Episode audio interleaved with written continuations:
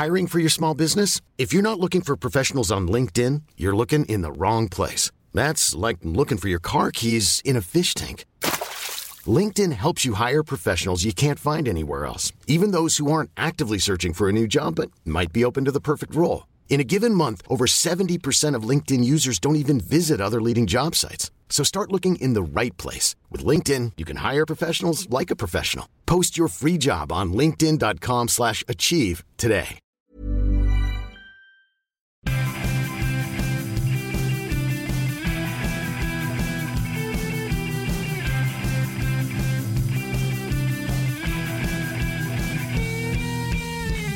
Hello and welcome to the World Cricket Show, the world's favourite cricket show, with me, Adam Bayfield, and joining me on the telephone, it's only the same guy who always joins me on these things, Tony Kerr.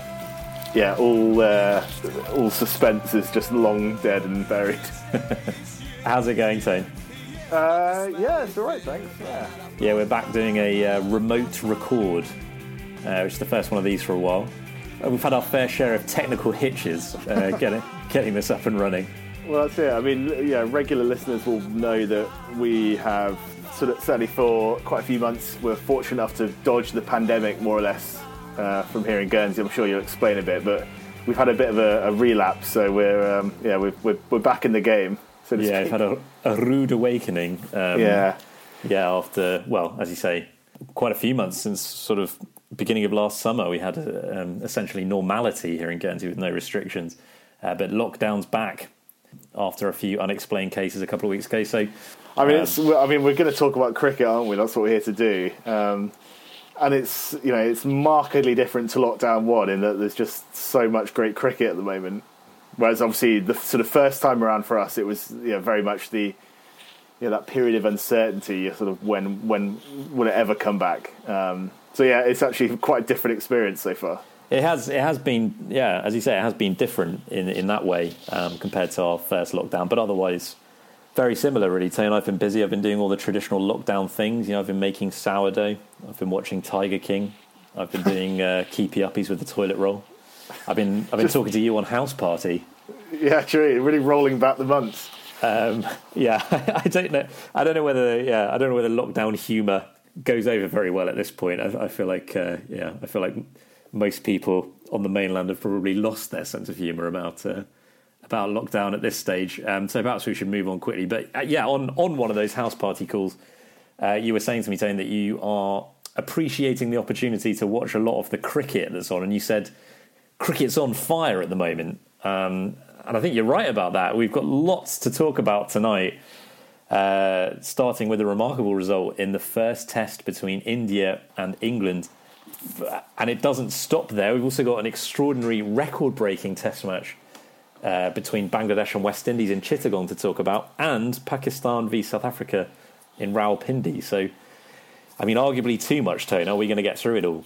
Well, it's a good question. I mean, yeah, I'm sure you'll you'll come at me with more questions uh, imminently, but yeah, I mean, I, I think it's tough to remember, and you know, I've not got the best memory going, um, but it's tough to remember a kind of more enjoyable, probably month of, of Test cricket and or sort of six weeks uh, of cricket, kind of in general, for just so many different reasons uh, like so much variety, so many great storylines, some some brilliant performances. Uh, yeah, it's it's it's golden days for cricket.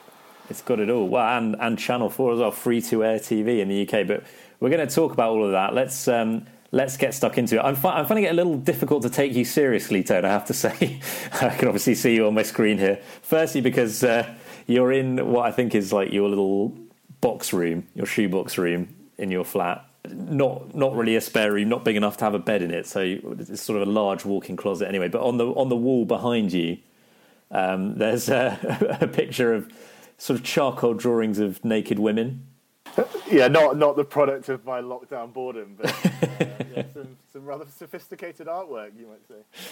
Well, it is, but uh, yeah, it's sort of it would be quite a bold background um, if you were on a, a work Zoom call or on like BBC Breakfast if you're on TV, which is kind of what it looks like to me. But also, you're wearing um, quite sort of big wraparound headphones, which looks like you you kind of look like a cross between a footballer rocking up on a Saturday for a game uh, and an airline pilot bringing a plane into land?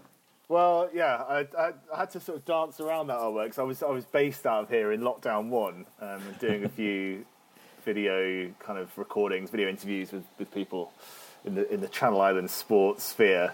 Um, yeah, so I, it was quite a difficult room to work in because it was sort of my sort of boxer shorts strewn over one side. uh, yeah, kind of semi racy artwork over one over the other side. So um, yeah, yeah, I mean, you could always just you could always just take it off the wall. I mean, know, it's just, an option. just for the duration of the pandemic, and maybe put your boxer shorts in the wash. All right, well, uh, let's move on from there uh, and talk about some cricket, Tone. And let's start in Chennai. And the first test in a four test series between India and England. India, of course, fresh from their historic series victory in Australia, uh, taking on an England side that got smashed 4 0 the last time they were in India in 2016. Uh, and it was a pretty remarkable game. England winning the toss, batted first, and racked up a mammoth 578 in their first innings, thanks in huge part to Joe Root continuing his uh, blistering form at the start of this year. He made 218, a couple of 80s as well, one from Dom Sibley and one from Ben Stokes. India, in reply, were bowled out for 337, with Dom Bess t- taking four for 76. So they were a long way behind on the first innings. England could have made them follow on, but opted not to, opted to bat again. on the fourth day, uh, they made it to 178 from 46 overs, just trying to move the game along and, and, and set up a fourth innings run chase. There was some chat about whether they de- they delay. I was going to say delay the declaration. They obviously didn't declare in the end, but whether they could have perhaps declared uh, at some point, at some point a bit earlier.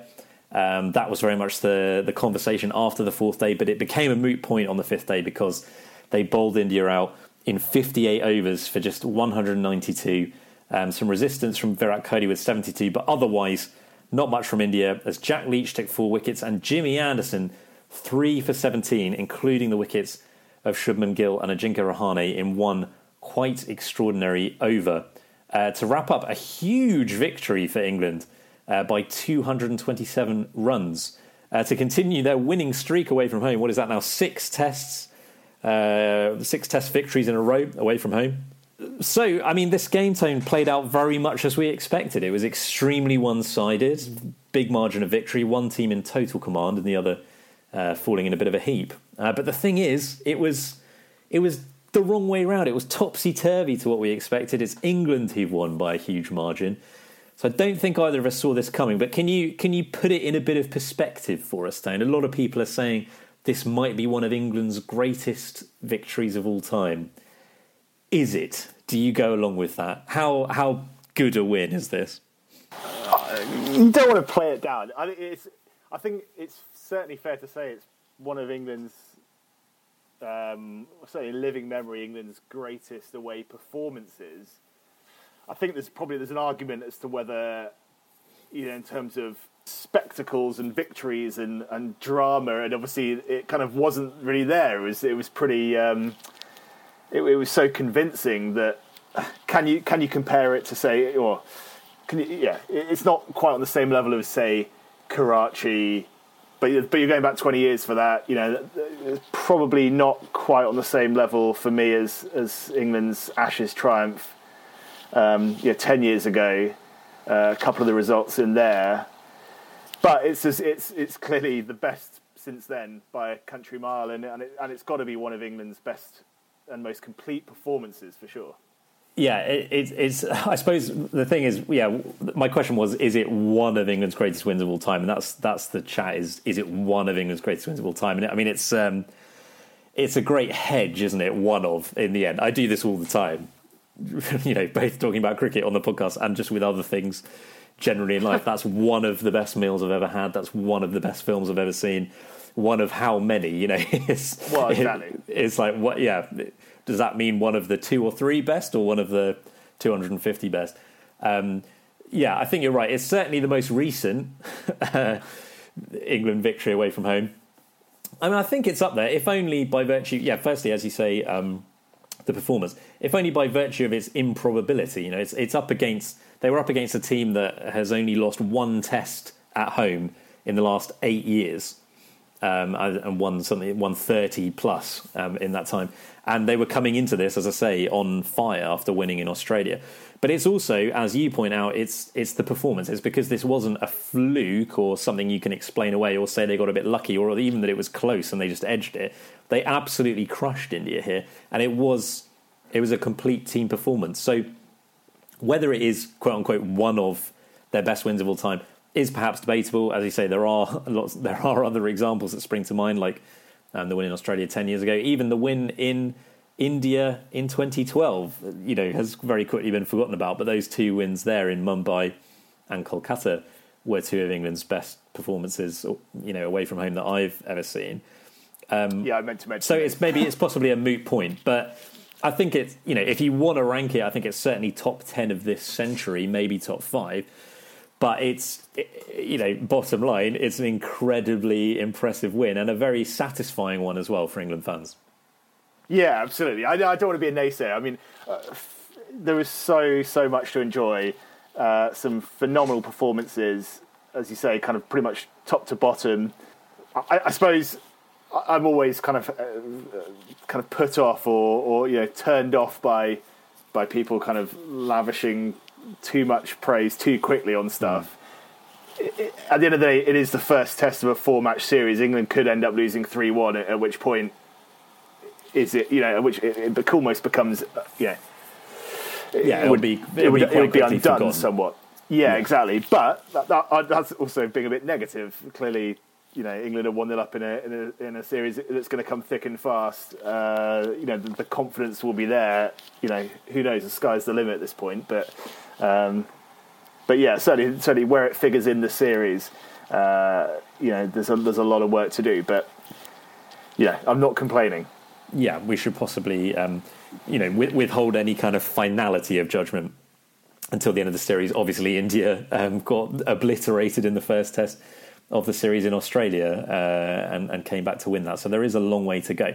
But it was it wasn't just that England kind of um, snuck a win here, or, or even just you know you know engineered a win. Um, they they as I say they absolutely. Uh, tore India to shreds. Really, you know, they were just so so dominant, and it was it was a complete team performance. But there were some standout individual performances, um, largely from England's senior players. I mean, so let's shall we start with Jimmy Anderson because he's you know he's obviously sort of um, uh, captured the headlines on the final day, um, producing a spell of three, four, seven in six overs. Including a truly extraordinary over where, as I mentioned, he mo- he removed Shubman Gill and Ajinkya Rahane with kind of heat-seeking in-swingers. I mean, that was quite some overtone. It's been compared already to um, Flintoff's over to Langer and Ponting in, in 2005. Um, it, it, was pretty remarkable stuff. Yeah, I, I, you know, I'm sorry I didn't see it live. I have to say, uh, yeah. sleeping, snoozing, slept, slept through flat out. Of, but yeah, certainly watching it back. I mean, just just delicious deliveries that, that you, you, couldn't ask much more from. Um, yeah, had everything aesthetically pleasing. Um, yeah, c- clearly kind of vital in the context, or certainly very important in the context in terms of uh, you know removing a set batsman and then a, and then a you know one of India's kind of uh, litany of stars. So yeah, uh, yeah, it was phenomenal, phenomenal stuff, and and the, the context of, of you know Anderson and, and kind of where he is in his career and and where he's still going. It's kind of it's astonishing. Yeah, well, arguably still getting better in some respects. I mean, uh, you know, talking about that or the comparisons to that um, Flintoff over again. I don't. I don't want to sort of. I don't want to be negative or you know say to people, you know, that thing that you enjoyed today, you, it was rubbish. Um, but yeah, like for me, it you know perhaps didn't quite have the magic of that Flintoff moment a because nothing ever will have the magic of 2005 for me personally, but also uh, because England were so far ahead of the game here. As you say, it was it was a very important moment, but you, you still at that point thought that England were going to win. Um, whereas Flintoff in 2005, it really did change the game. It felt like the game was heading towards Australia at that point. It didn't really feel quite like that here. So it's not. It wasn't quite the same. Didn't have quite the same context for me. But just in terms of the actual bowling, it's certainly not far off far off that or, or far off one of the best um, overs you'll ever see. I mean, yeah, I, and I, I think sorry, just, Sorry, just and also in the absence of a crowd as well, it's obviously as a as a moment it, it changes the the energy of it obviously, co- comprehensively, but. Um, yeah, you know, so it's difficult to compare, I think, with, with that Flintoff over because uh, you know for what the Yeah. reasons you've just laid out, but also the spectacle of the scene. Uh, and also Flintoff was bowling really fast. And, and Yeah. that, that's something slightly different to what Anderson was. Anderson was doing something incredibly skillful, um, but Flintoff, you know, that over had the kind of raw energy to it that perhaps um, this one didn't have. So, and that, I say, that nothing like that will ever be replicated. But it's this is not far off in terms of the you know the the, the as a sort of genius bit of bowling. I mean, I was astonished to discover today um, from uh, social media that some Indian fans still refer to Anderson as Clouderson, which isn't a great, it's a terrible isn't a, nickname. isn't a great. I was going to say nickname, but you know, whatever you want to call it, insult. But you know, the idea being that he he only bowls well when it's cloudy, that he's a, a home track bully or a green track bully. He can only do it in home conditions, which is just incredibly wrong. I mean, like ten or eleven years ago, maybe that was true. But that's a long time ago. It hasn't been true for a very long time. It's a bit like saying, "Oh, Steve Smith, yeah, I don't really rate him. He's quite an average leg spinner." You know, going back ten years um, to that uh, uh, England win in Australia that you've already mentioned, Anderson was an incredibly key performer there. When England won in India in 2012, MS Dhoni said after that series that Anderson was the difference between the teams. I mean, of course, he's still got a better record at home than he does away quite a significantly better record, but that's partly because he has such a good record at home. And it's also true of most cricketers that they have a better record at home than away. Um, so he averages 23 with the ball at home, but still 31 away, which is not necessarily world class, but it's still very respectable. Um, and is also improving. And it also, like that number doesn't reveal the kind of match winning performances that are, that are bound up there. So, yeah, it's just not true and uh, you know he kind of um, reinforced that, underlined that again today. Yeah, absolutely, and just what he's doing at the moment. You know, even over the last few weeks, uh, you know, the, the the figures he returned in Sri Lanka in terms of. Uh, yeah, it's not obviously that wasn't against a, a classic Sri Lanka team, but just the economy rate, the the the the the, the role he's playing in the side at the moment still is. Um, yeah, it, it's it's it's utterly remarkable, and you know, obviously, there's a lot of chat over the weekend about Tom Brady in the NFL. What's he, 43?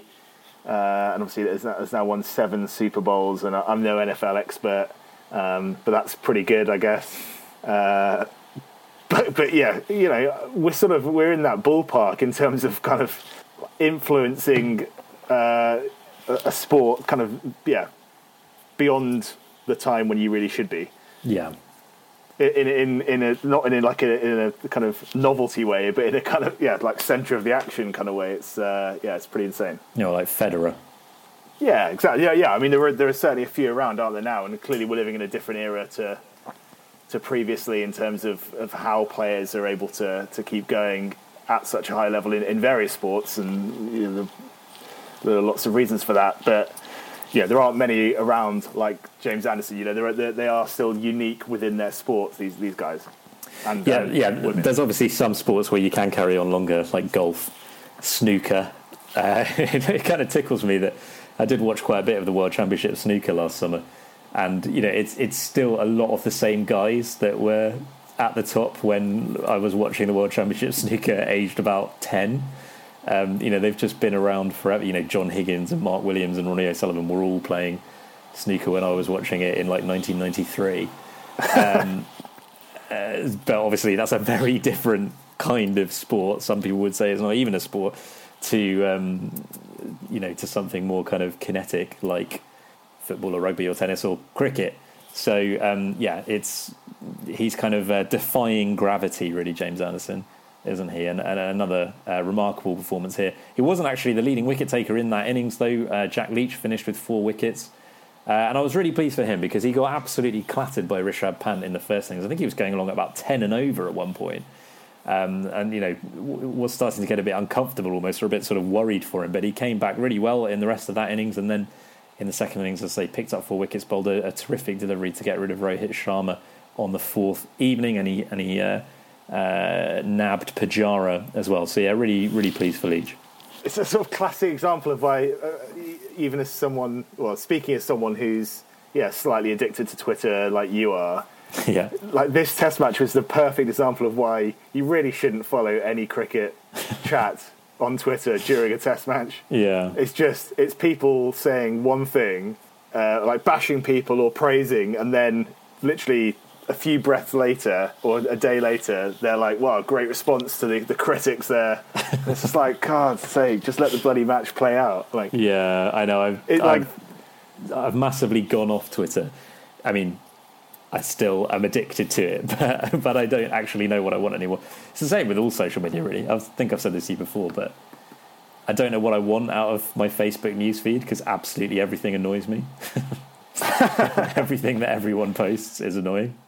I don't know if you just watched the match and enjoyed it, and then and then made your comments at the end. Yeah, you know. well, just everyone's kind of like, like everyone's sort of pitching for the the best, like pithiest kookiest or, or funniest or whatever. You know, every you can just sort of see everyone like crafting their tweet. And I've been guilty of that as well in the past, and I just I'm out. I'm not. I'm. I don't want to do it anymore. So follow us on Twitter at Cricket Show, and you'll get like one tweet a month announcing a new episode. well, that's it. I mean, we. I just can't compete with that, so I don't bother. You know, well, I'm not ready for the fight.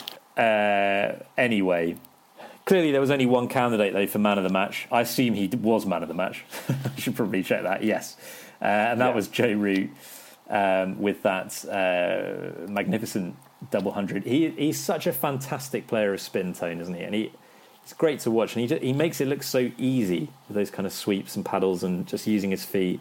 Um, it's very enjoyable to watch, certainly as an England fan. He now has 684 runs in 2021, uh, and it's the 9th of February.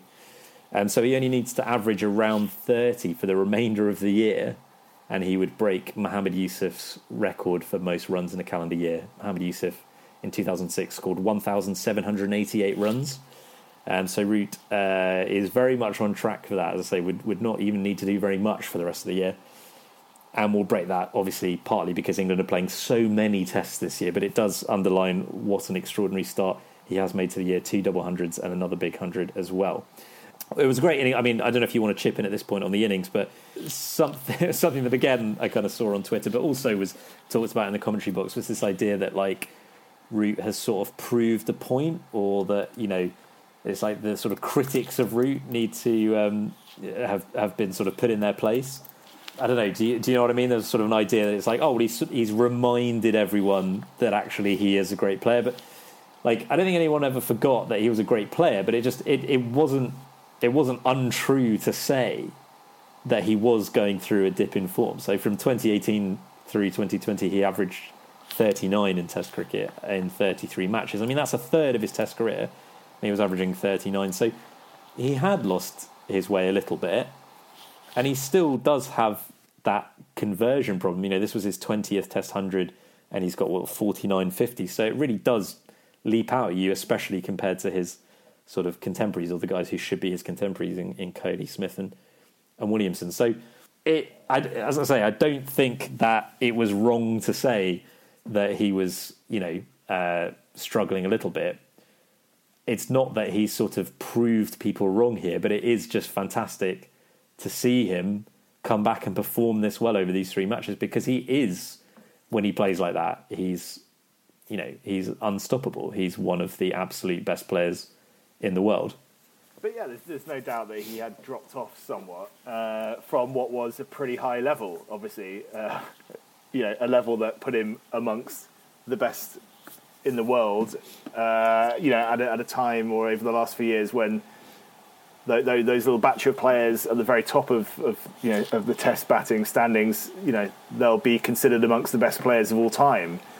Yeah, he, he had dropped off slightly. He was going through a bit of a lean spell, and uh, you know that's obviously not the case right now, which is just wonderful to see. I don't think you know no one's more pleased to see him scoring these runs than me. Maybe himself, his parents. Uh, yeah, exactly. No, no, just, it was just awesome to see, and uh, yeah, I, I, I, agree with what you just said. I think as well, like, and it's another. well, I'll gloss over it quickly, but another social media issue. It's just this like you know, people saying like we're witnessing greatness. Yeah. you know, and it's like well, yeah, it's an absolutely phenomenal innings, but once again. You know, he, he, he scored a bunch of a, you know, big stack of runs in Sri Lanka against a you know a, a, a mediocre Sri Lanka side, not not taking anything or too much away from that, and he's done it again here, which is absolutely phenomenal. But yeah, I just I don't think I don't think he needs that. I don't think anyone needs the kind of the you know everyone to appoint him like an all time great right now. I just Well, yeah, and also it, as brilliant as they've been, it is it is three innings. As you say, it's, it's, as you say, it's not to take anything away from him at all, but everyone could just maybe take a breath and uh, and absolutely enjoy it. But it, we Just enjoy to- the moment, We don't yeah. need to rush to declare him the goat um, because he isn't. But you know, at least not yet. He certainly needs to maintain this form for a longer period if he is going to go down with, you know, going to go down alongside your Smiths and your Williamsons. Yeah, he's he's made, certainly made a good start to the year, and it's really pleasing to see. No one is more pleased than the two of us. and you and you know as well like uh, obviously he, he's he's a great age. You know, he's just just turned thirty, so you know the next few years obviously. You know, should be his his peak years in terms of knowing his game, knowing the game of cricket, um, experience, uh, everything. But also, what's what's what's wonderful as well is that yeah, it, it, it is quite an exciting time for England generally uh, as a Test team. You know, we, we've for a few years have been well, it's been sort of two steps forward, one and a half steps back, and it's it's been a bit all over the place. But there is just this kind of there's a seed of a, or more than a seed now. There's a little there's a little bush developing, a little sapling. sapling of, Yeah. a, of a really good team, and you know for him now leading this team very well. He's, his form is improving. It's, it's you know it's, it's it's possibly still early days. There's a big there's three tests to go in India. There's the Ashes down under to come this year. Uh, uh, yeah, it could be it could be an absolutely enormous year for him in England. Yeah, it definitely is. It does have the the makings of a good team, and it's a team I want to get behind. And it, one of the reasons I like it is because it's a sort of logical team. It feels like a logical team to me. It feels like a, you know, they've actually picked some openers who want to, you know, he want to dig in and bat long rather than you know Jason Roy and trying to bat Moeen Ali at three or whatever. Like it just feels like a proper test team, and I like that.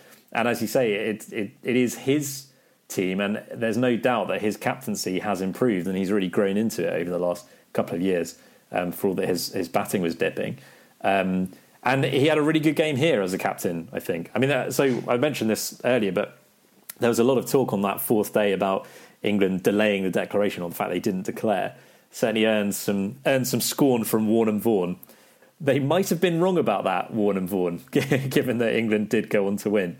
Yeah, I, I, this comes up again and again and again, doesn't it? It was all, it was one of the real kind of bugbears for Ian Botham. th- This idea that it, basically England didn't beat the West Indies in Antigua in 2009 because Strauss delayed the declaration too long and West Indies finished nine down. And ever since then, every time they're in this situation, it gets referenced, or you know, they, they're always leave it too long.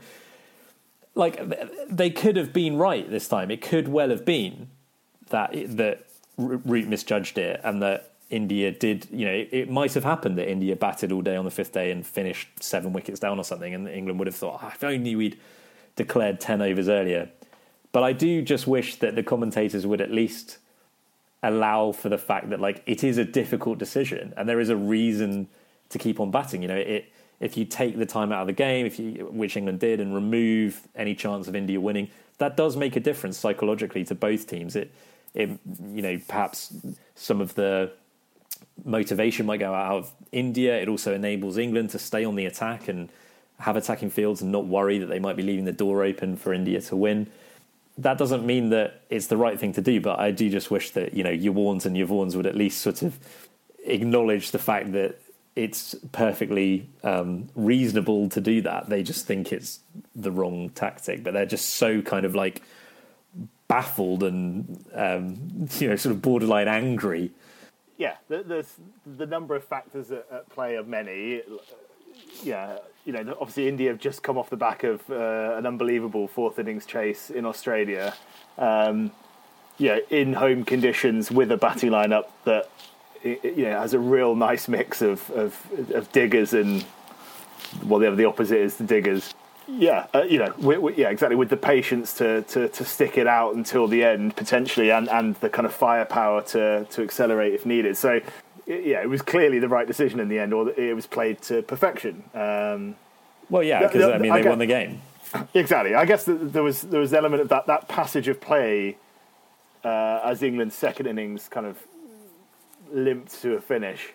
yeah, it was it wasn't the best kind of hour of cricket or 45 minutes of cricket have done best just for padding away and yeah it was a bit scrappy you know it, uh, you know the people were were possibly understandably a little bit uh, you know d- d- mildly disappointed at the time that England hadn't kind of carried the momentum into the fourth innings in in a way that maybe they looked like they might have. Yeah, but I, I think I think that's it though. I think they're basically they were bored. Um, like uh, you know because it wasn't the best spectacle. And it, it is a bit of a problem in cricket. There's not really much you can do about it but I've, I've heard Nasser make this point a few times that and I agree that um, it's it's one of the only one of the only sort of scenarios in Test cricket that is just quite boring is is that setting a target in the third innings of the game um, when one team is a long way ahead after first innings and they you know inevitably they are going to set a target it's going to be around about that 400 mark, whatever it might be. But it's just a bit of a, it's a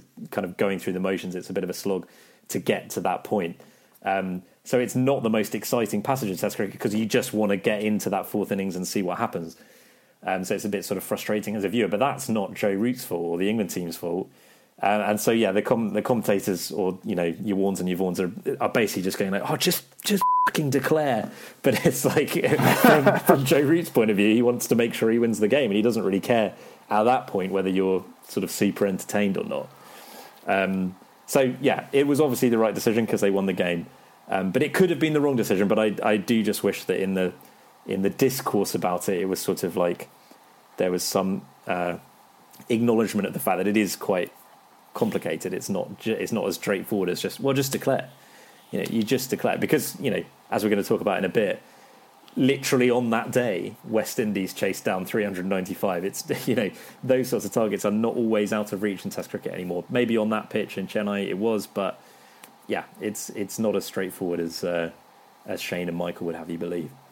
Yeah, quite. And you know, Joe Root in the in his post match comments said, you know, he, he had spent more time on that pitch than anyone else uh, in the Test match, and you know that was what he felt. And uh, the fact that England wrapped up victory so comprehensively, you know, bears him out. Yeah. What about India then? How how do you think they will reflect on this game after the uh, after the ecstasy of their result in Australia? They're back down to earth with a bit of a bump. Um, will they write this off as a you know as a bit of a hangover, or, or do you think they have reasons to be worried for the rest of the series? Yeah, clearly they they're a team that expects to win when they play at home, and and you know, and it expects to be at the very top of, of, of the game. So yeah, you know, undoubtedly they'll be very disappointed, won't they? But I don't know. Three more tests to go. I think it's it's it could you know it could still go either way. I don't think it changes a huge amount about the balance of the sides, does it? Um, you could argue they, they were a little bit unfortunate in a, in a couple of moments. Um, yeah, a couple of the catches that, that England um, that England took were, were fortunate. You know, one coming off Pope's shoulder. Yeah. So yeah, you know, the, obviously it was a very comprehensive win, but they'll feel well in the series still. You know, there's there's a long way to go. Yeah, obviously they lost the toss here as well, and if they win the toss um, in the next one and, and bat first, they'll still be backing themselves to post a big total and put England under pressure. So yeah, I, I don't think it's um, I don't think there's any reason for uh, panic stations for India at all. Um, but they will be perhaps, yeah, just mildly concerned by the the scale of the defeat and the the fact they were so comprehensively outplayed because that they just wouldn't have been expecting England to be capable of that in you know in in their own conditions. I wouldn't have thought, and there wasn't like do you remember we used to talk about there was um, there was a sh- there used to be a show on Indian TV. It may still exist, I don't know, but there, certainly 10, 12 years ago it did. A show called Who Is to Blame that would come out. You know, whenever India lost a Test match, this this program would come on. Who is to blame? And they, you know, they they try and uh, pinpoint who was at fault for the defeat. um, so I don't know if that is still on, but I, don't, I, I don't think you can blame any one person because they were just the whole the whole performance. They were just miles behind England, weren't they? There was no, no one really had a particularly good game. Well, maybe Ashwin, I suppose, did take wickets in the, in the second innings, but aside from that, there's no one that you think like, well, they had a really good game, um, and were just let down by their teammates. Just you know, they they were just a long, long way away. But yeah, still three tests to play. I still think they're going to be confident of winning the series from here, and it, it it's set up beautifully, isn't it? My, my, my prediction, my pre-series prediction, we obviously didn't do a pod pre-series, but it would have been three-one to India. So that is still possible, still very possible. Um, you know, surely India will play better at some point. We, we, saw no runs or hardly any runs in this game from that kind of engine room of Pujara, Kohli, Rahane. You've got to imagine there's going to be runs coming from there at some point. So, as I say, I think they'll still fancy their chances. But what, what do you think, Tane? How do you how do you see the rest of the series playing out from here? Yeah, I think you're right. I mean, yeah, you know, Kohli was batting very, very well uh, until he got out uh, in that in that the second innings. You know, what, what, did he make? Seventy two off hundred and four. Got a ball from Stokes, which which didn't get up much. Um, so it's you know, probably a touch unfortunate there. Uh, so yeah, clearly they're going to be very dangerous. I think the flip side for England is that you know, Root in this kind of form is a phenomenal. That's a phenomenal platform to to build a winning uh, you know, a series winning team around. Uh, I'm just going to give you some names here. Ben Stokes at the top of the order. You know, Burns didn't do an awful lot here, but you know, clearly someone who's who's who's looked the part. You know, in um, in the last year or so for England. Sibley, you know, there's the the building blocks are there for England to, to do better, perhaps than we than we thought maybe a couple of weeks ago, before they've started winning. Well, aside from the results, Tane, the, the most noteworthy thing about this game is the fact that it was on free to air TV in the UK, uh, back on Channel 4. So it's the first test on free to air in the UK for 16 years since it left Channel 4 after the 2005 Ashes. I mean, that is just like intoxicating, really is. Nostalgia. I felt, I felt lightheaded after watching it. Um, but yeah, they've been they've been finishing the the, the, the output with um, with a montage of the day's play set to Mambo number five a little bit of Jessica in my life. What have you made of the coverage? Oh, it's fine, isn't it? I mean, the, the, the coverage itself, you know, the studio setup, the you know, obviously Sir Cookie in there. Uh, yeah, you know, it is what it is, isn't it? They, have they've, they've obviously sort of put it together very short notice, um, and, and, clearly, yeah, the the coverage they're taking from India, uh, from you know, from the Indian broadcaster, yeah, it, it, it's a pretty wonderful thing. It's, it's a real kind of unexpected bonus to to see a yeah to see it, what is a you know what is a pretty massive series or you know the huge series um, yeah on on free to air is is pretty awesome. I mean, well, especially in lockdown when you know that so many people are at home. Yeah, be able to watch it. And I think the viewership, um, yeah, it's been sort of peaking at one and a half million, 1.8 million, I think, according to Channel Four. Um, which is which is pretty good. I, yeah, and that would be many more um, eyeballs than would be on it if it was on Sky, uh, as good as the coverage is on Sky. Uh, yeah, it is. It's a pretty awesome thing. I wonder. I did. I've, you know, read a couple of articles today. Yeah, talking about the potential impact. It's. I think it's pretty hard to gauge. You know, if, if you're a, a say a, a, sort of sub casual cricket fan, or you've never come to, you've never seen the sport before, you've never watched it on TV, as wonderful as a lot of the performances were to, to die-hard cricket fans or, or you know or, or interested parties, is Dom Bess padding it away? is that going to suck? You know, people are going to be. I don't know. I think. I think possibly the impact might you know will be overstated by people slightly. Yeah, well, it, it, won't be the same as like the fact that you know when the the 2019 World Cup final was on. Yeah, exactly. On Channel Four, uh, yeah, that is just a much easier, much more accessible thing, isn't it? Uh, you know, and that we've always known that, that that the shorter formats are the accessible formats. I wouldn't be too disheartened if the viewing figures aren't that amazing. I mean, it sounds like they're pretty decent, but you know, because I, I think, well, I don't know if disheartened might be the wrong word, but I, I don't think we should set too much store by it in the sense that I don't I don't think we can I don't think it can be like the be all and end all just having this one series on Channel Four. Like, I don't think that's enough. it's it, it has to be a gradual process, doesn't it? People aren't. It's probably a stretch or um, unrealistic to think that someone will just flick on Channel Four, watch ten minutes of Test cricket, and be hooked for life. Like that's just not really how it works. It needs to be just like part of the kind of national culture, the national conversation, and that's what happens when it's on television that people can watch. Whereas when it's on Sky, it's only people who are already into it who are going to seek it out. So yeah, it can't just be one series. It needs to be an ongoing thing, and that doesn't necessarily mean that every match and every series has to be on free to air. They need to figure out a way of getting certain key events, certain key matches, key series, whether it's you know a, couple of tests a summer or something like that that's that's shared between Channel Four and Sky. Um, that it just becomes a kind of rolling thing that cricket is back in the uh, back on people's horizons in a way that it hasn't been for 15 years. Um, I don't think one series is going to do it. You know, one series of, of um, where it the coverage starts at four in the morning and stops at eleven, like that. That's not going to be enough, is it? But it's a great start, and I do find it genuinely um, exciting that it's happening. I mean, the coverage itself, as you say, you, you can't fault it because they put it together so quickly, but it isn't a patch on Sky's, is it? But then, it, yeah, it, it never could be. I do think they need a third person in the studio Cookie's having to do a lot of work, isn't he? Yeah. a lot of heavy lifting. Um, I also think that they need to stop reading out tweets. Like I, I don't. I don't care about what people are saying on Twitter. I suppose you, you could possibly level You're this criticism Twitter anyway, at so. our podcast. But yeah, you know, if I want to know what people are saying on Twitter, I'll look at Twitter, which I am. Um, so yeah, don't tell me what people are saying on Twitter. Just, just, just get Alastair Cook to to give another kind of panicked uh, opinion. And also, yeah, quite. he comes out with some great turns of phrase as well. By the way, he does actually. Yeah. What did he say this morning about so like a, a blind squirrel finds still finds the nut or something?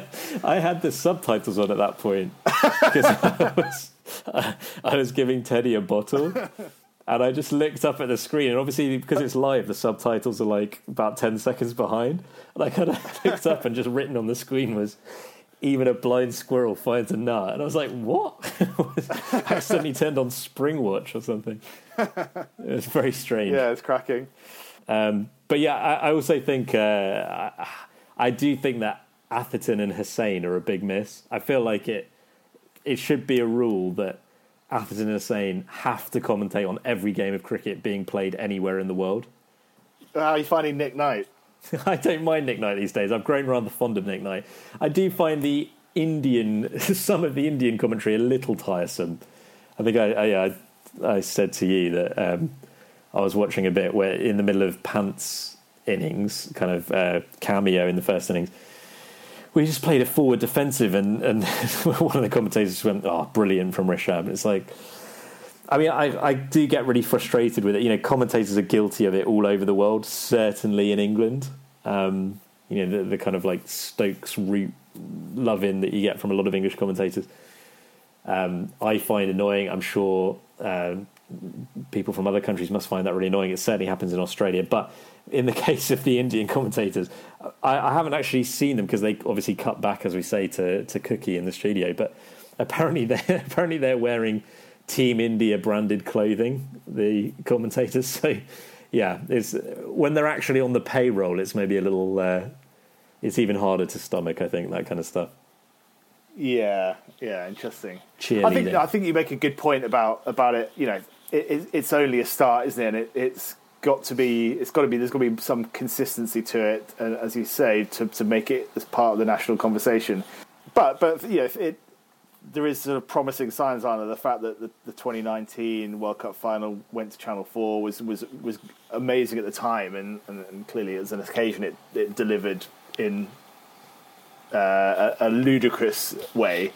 Um, and then you've got this, and obviously BBC are going to be showing the hundred, which you know is is yeah clearly very divisive to to long time cricket fans, but it's it's something at least whether you know whether the, the intentions are right I don't know but um, yeah there are some there are some promising signs there and the fact that I think I'm right saying obviously Channel Four have got the four Test series but also the five T20s and the ODIs afterwards as well so yeah, there's going to be cricket on on Channel Four for the next you know six weeks at least. That's quite. It's, it's a decent amount of time. We're not talking about like a two test series in Sri Lanka. yeah, that's definitely promising for sure. Hey, I'm Ryan Reynolds. Recently, I asked Mint Mobile's legal team if big wireless companies are allowed to raise prices due to inflation. They said yes. And then when I asked if raising prices technically violates those onerous two-year contracts, they said, "What the f*** are you talking about? You insane Hollywood ass." So to recap, we're cutting the price of Mint Unlimited from $30 a month to just $15 a month. Give it a try at mintmobile.com slash switch. $45 up front for three months plus taxes and fees. Promo for new customers for limited time. Unlimited more than 40 gigabytes per month. Slows. Full terms at mintmobile.com. When you're ready to pop the question, the last thing you want to do is second guess the ring.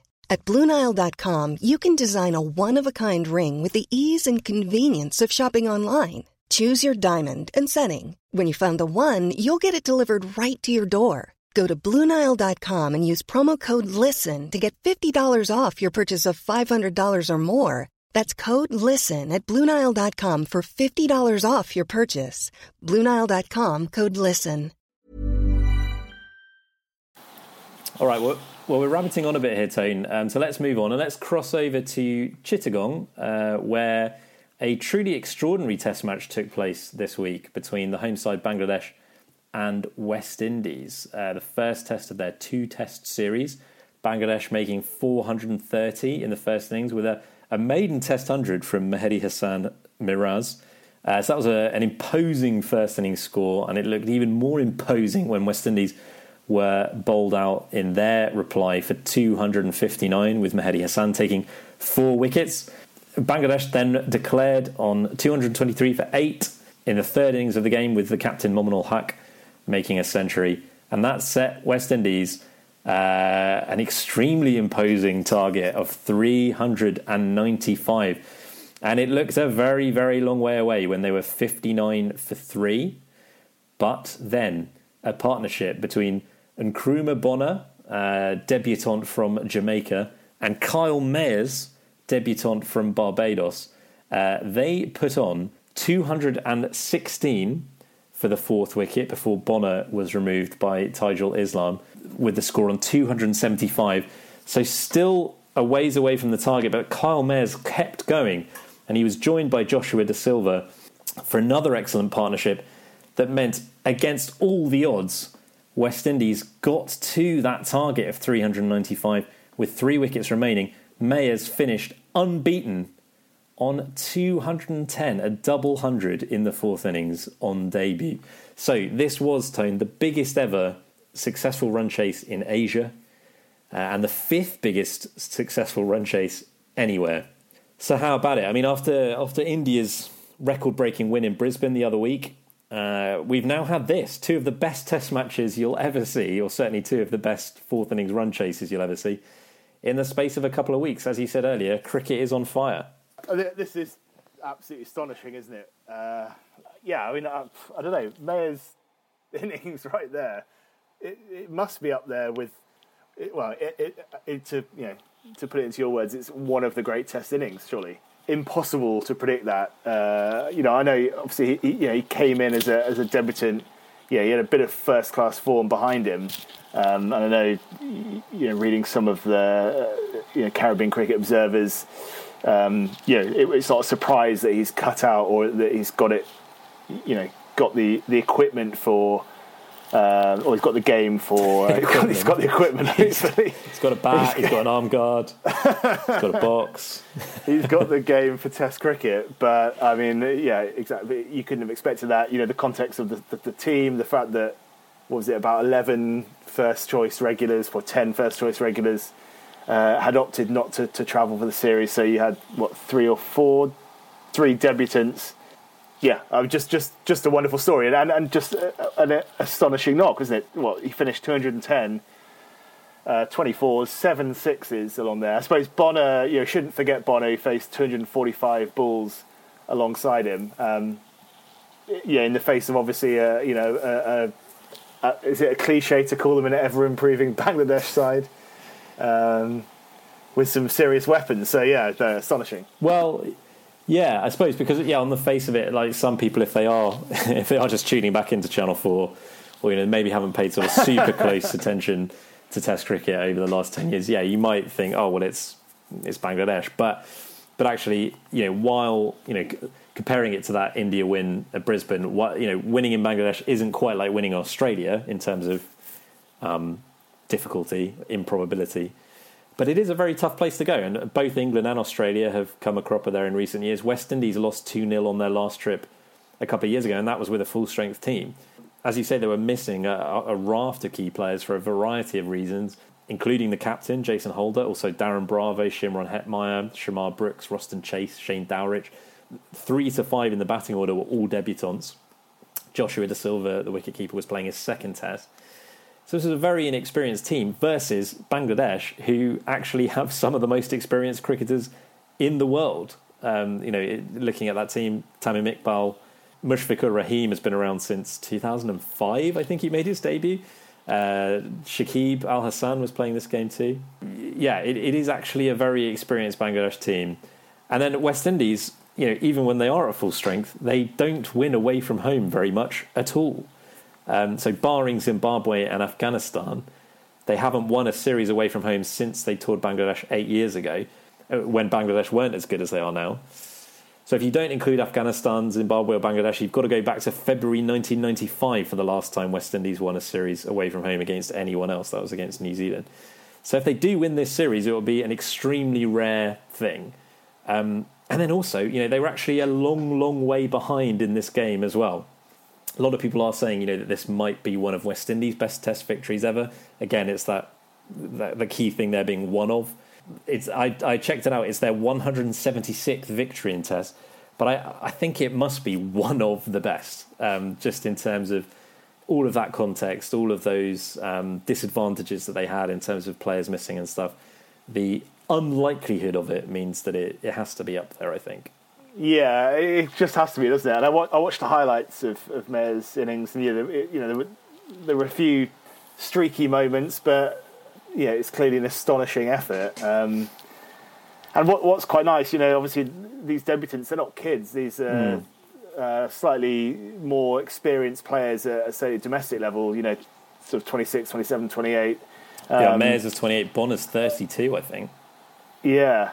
So that's just really nice. You know, as, as nice as it is to see, you know, a, an 18 year old, a 19 year old, a 20 year old come in and, and you know play a, a match winning or put in a match winning performance. You know, for a, for a whole batch of, of internationally inexperienced players, but but you know, but players who have, have been around for a while to, to get that kind of reward is um, is awesome. And obviously, a, you know, a special moment for Barbados. Uh, Ezra Moseley dying, you know, over the last few days, and and for a, a Barbadian in Mayers to, to come through and produce that is, um, yeah, it's pretty rousing. It was, as you say, just a staggering innings um, and a staggering achievement. The the list of players who've made double hundreds in successful fourth innings run chases goes Gordon Greenidge in 1984, Kyle Mayers on Sunday, and that's it. Gordon Greenidge, another Bajan, of course. Although astonishingly, Tone, it is not even the biggest score by a debutant in Chittagong. Jacques Rudolph made 222 not out in 2003. So um, there's always a stat in cricket, isn't there? But yeah, I mean, I don't know if you want to have this conversation, but where where does it rank? You know, you mentioned it, like, is it one of the great test innings of all time? It, it, we've obviously talked about Ben Stokes at Headingley, Kusal Perera a couple of years ago. I don't know if it's quite up there with those in terms of either the quality of the attack or the context, if only because it was empty. The ground was empty. You know, does maybe take something or will take something away when people look back in in years to come. But then, given it was on debut, it, it probably has to be up there, doesn't it? It's hard. And yeah, match situation. Yeah, what as you say, they the, the target was three ninety five. He came to the crease um, with West Indies 59 for three. Um, yeah, it's interesting. You know, you, talk about uh, obviously, yeah, Mayers here, Stokes, Perera, all fourth innings chases, and there are, there is a unique set of, of challenges. Obviously, that you know that, that face a batsman in that situation, particularly when you know defeat is is much closer than victory. And and th- those those kind of innings obviously really capture the imagination. But it, I don't know, you, it, just to play devil's advocate, you know, are these innings where really there's only one option and it is to to kind of play with, with some boldness and Hmm. and take a few chances as you know as as these guys or those three innings all kind of demonstrated, or is it the first innings century where facing fresh bowlers with a new ball and I, I don't know, you know. of, we, we always remember the fourth innings chases. Yeah, that's a good point. I, I suppose you know, in most cases, uh, batting conditions are easier in the first innings than they are in the fourth innings. But yeah, I suppose uh, mentally, uh, it's probably mentally a bit more straightforward in the fourth innings that you know what you've got to do. It is probably just as you say that they tend to be the memorable ones. They they tend to be the ones that that stick out because they quite literally won the game. Whereas the the, Yeah. ma- the match winning knock in the first innings, well, it might have been match winning, but a whole lot more cricket had to be played after that um, in order to kind of uh, carry it through. Um, yeah, I suppose. I mean, yeah, just compare like Joe Roots to what did he make? Two eighteen. Mm-hmm. Um, to, to that, I don't know. Yeah, just it's just a it's a conversation starter. yeah, it's an icebreaker, should- really, isn't it? It's an icebreaker. yeah, exactly. We should uh, we should start. We should kind of I don't know create a Royal Cricket Show range of crackers with uh, little conversation starters in for next Christmas. Um, all right, well, well played, West Indies. Anyway, uh, just a, a absolutely um, marvelous win, um, and, uh, and as you say, Tane, just some really great Test cricket happening at the moment. Um, well, well, finally, then um, let's also just quickly mention uh, Pakistan's series victory over South Africa. Um, they won the first Test in Karachi by seven wickets. It was a bit of a fluctuating game that one. Um, South Africa were well in it um, having made 220 in their first innings when they had Pakistan 27 for four and then 176 for six uh, in their reply. But Pakistan eventually took quite a big first innings lead um, and uh, only set a target of 88 uh, to chase. Uh, and then the second test, again, South Africa were well in the game at various points, including in the fourth innings, chasing 370, um, um, another mammoth target, but they were uh, 241 for three, with Aidan Markram making a century and Temba Bavuma 61 not out. But they lost their last seven wickets for 33 runs to be bowled out for 274. So Pakistan wrapping up the series with a 95 run victory.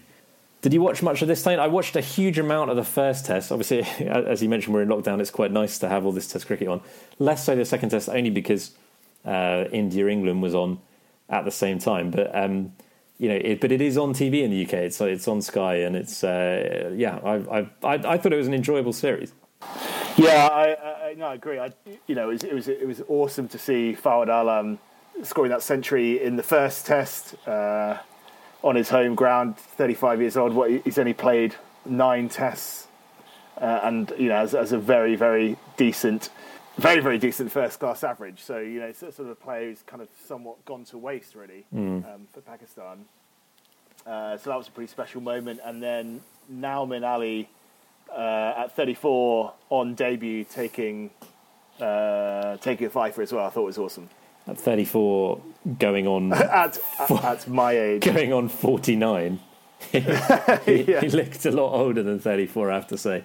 Um, but yeah, I, I do enjoy a sort of very old Pakistani debutant. Um, yeah, always always good to see. But Pakistan are so erratic. If you, if you cast your mind back to that series in England last summer, we were singing their praises at some points, um, even though they lost that series, and then they went and got obliterated in New Zealand. But actually, two of the players we were most effusive about in England, Shan Masood and Mohammed Abbas, have both now been dropped. So Shan Masood scored that brilliant 100 in the first test in England.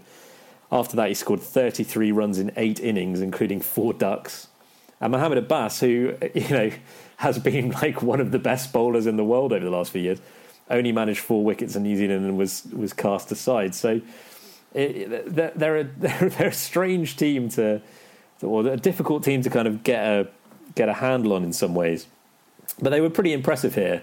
It's good to see Hassan Ali back in the fold. He took five wickets uh, to wrap up the series on the final day.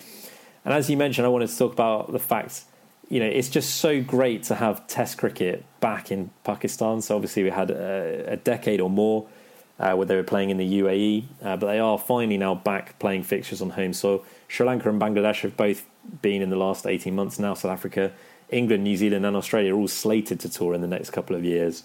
And yeah, it's, it is remarkable that, you know, until what, a year or so ago when Sri Lanka and Bangladesh turned up, none of their team had ever played in Pakistan before, had ever played Test cricket in Pakistan before. Even Azhar Ali, who's 35 years old and has been around forever, you know, that was his first Test match at home. And I just wonder if it's a sort of underappreciated fact, you know, that they just haven't played Test cricket at home, uh, that they have this massive disadvantage. And they actually got to number one in the world a couple of years back without playing even a single game at home. I mean, I know, you know, I suppose you can overdo that because they were playing in the UAE and they did sort of they did turn that into a bit of a fortress. They had a really good record there. It was a horrible place to play for other teams. It was a horrible place to tour. So they did have an they did have that advantage, but they weren't playing in front of their home fans, which obviously no one's doing at the moment. But still, I, I just wonder if you know we sort of have taken it a bit for granted um, that they've been a very competitive Test team without playing at home. Yeah, that's probably a good point. Um, yeah, as you say, they you know they found a, a suitable home in the UAE. Uh, uh, yeah, it helped them get the best out of, out of themselves. Certainly, it wasn't like they sort of you know decamped in in Scotland or something. So, but yeah, no, I think I think it's a fair point. You know, obviously, you know, clearly not an easy time, uh, kind of all round to, to build any kind of um, you know, sort of pathway into a national team if you if you can't play in front of you know a home crowd. So, yeah, I think you're totally right. And, and just you know, for cricket as a whole, for Test cricket, uh, just a massive step in the right direction, and, and long may it continue. Definitely, and I say they, it's it's on the schedule that um, that England, New Zealand, and Australia will be going there, and, and I hope they do. Obviously, those security concerns haven't gone away, but they they must be more confident of being able to to control that. Otherwise, it it wouldn't be happening. It wouldn't be uh, in the diary. So, yeah, hopefully it won't be too long before uh, fans can come back in too, because it, uh, you know, Karachi, Rawalpindi would would normally be amazing atmospheres. I mean, it, I've I found it quite. Um, I was going to say emotional, but that's probably putting uh, that's probably too strong a word, but you know, it, it did. I suddenly realised I was like, oh yeah, I haven't watched Test cricket in Pakistan for a very very long time, and it is it's one of the great locations, one of the great sort of places, part of that sort of beating heart of Test cricket, isn't it? And Sky were showing because um, they didn't really have a studio uh, set up. They didn't have sort of um, an anchor, you know, pundits discussing it. They would just lunch interval or the tea interval. They wouldn't do any analysis. They'd just show highlights of old matches and then they'd go back to the live action. So they were showing a lot of uh, highlights of, of past games in Pakistan.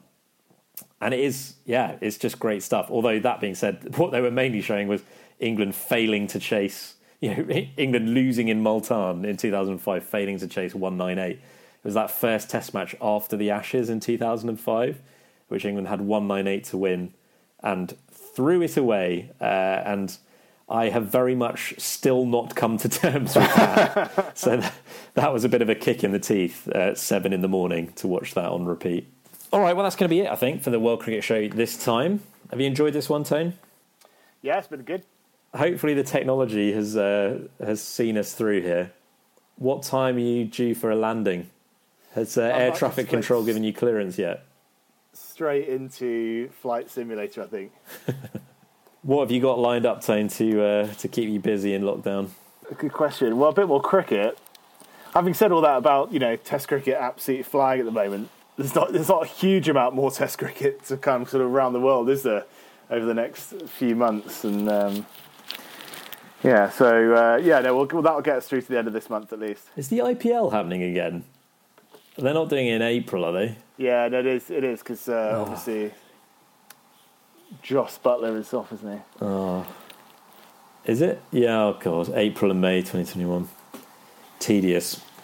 well, at least we've got three more tests in this India series to keep yeah. us busy. All right, well, we'll be back uh, after that second test in Chennai. It's a day nighter, isn't it? The next one? Uh, that's the third test. That's the third test, okay. Yeah, nine, I mean, that is just heady stuff, isn't it? That is absolutely remarkable. What, 9 a.m. start? 9, 9 a.m. start. I mean, what date is that test then? Uh, that is the 24th. So it starts on a Wednesday. It's only. Okay. Fingers crossed we're still in lockdown. yeah, no, don't say that. Come on, the lockdown. To be fair, that would be absolutely ideal. Just come out of lockdown on that Monday, Monday the 29th. I don't know, there isn't 29 days this year, is it? Monday, the, Monday the 1st of March. Yeah. If Deputy Peter Fairbrush is listening, could he work that into the exit from lockdown framework? All right, well, yeah, we will be back uh, to, to review uh, the remainder of this series. But in the meantime, if you enjoy the World Cricket Show, do get involved on Twitter. It's our favourite place. We're at Cricket Show. We tweet loads from there. Uh, you can also like us on Facebook. That's also at Cricket Show. Uh, you can follow us on Instagram at World Cricket Show. You can send us an email, worldcricketshow at gmail.com. And if you do enjoy the show, then why not leave us a rating and or a review on Apple Podcasts or wherever you listen to this, because that does help to bring new people to the show. So thank you very much to everyone who has been doing that. But that, Tone, is it, I think. I'm going to go to bed now. It's absolutely freezing here tonight. I've, I don't know if you can see. I've been uh, I've been huddled under a blanket like an old man. Got a blanket over my knees. It is chilly, isn't it? I, I, not to just moan again at stuff, but it really annoyed me that. yeah, obviously there's a bit of snow around, but it was being billed as Beast from the East 2 on the news. Yeah. I was like, for God's sake, snow didn't start with Beast from the East. like, just really annoying. I think I'm really becoming much more bitter and curmudgeonly as I get older. Yeah, and you you weren't starting from a great place in that respect. exactly. I have to say. Yeah, well, I'm, still furious about motorbikes. So, yeah, it's not a good, yeah, not a good combo, really, is it? Um, anyway, let's bring it to an end there. Stay in school, everyone. Keep up the homeschooling, and uh, we'll talk to you soon. Cheers, Tone. Bye bye for now. Cheers.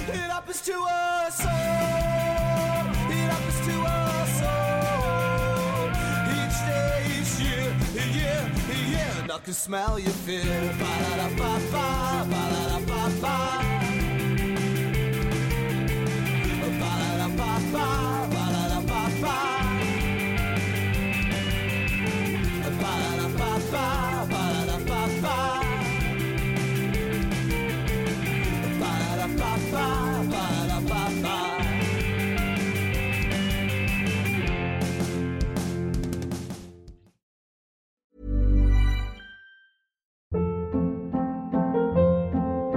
Hold up. What was that? Boring. No flavor. That was as bad as those leftovers you ate all week. Keke Palmer here, and it's time to say hello to something fresh and guilt-free. Hello Fresh. Jazz up dinner with pecan-crusted chicken or garlic butter shrimp scampi. Now that's music to my mouth. Hello Fresh. Let's get this dinner party started. Discover all the delicious possibilities at hellofresh.com.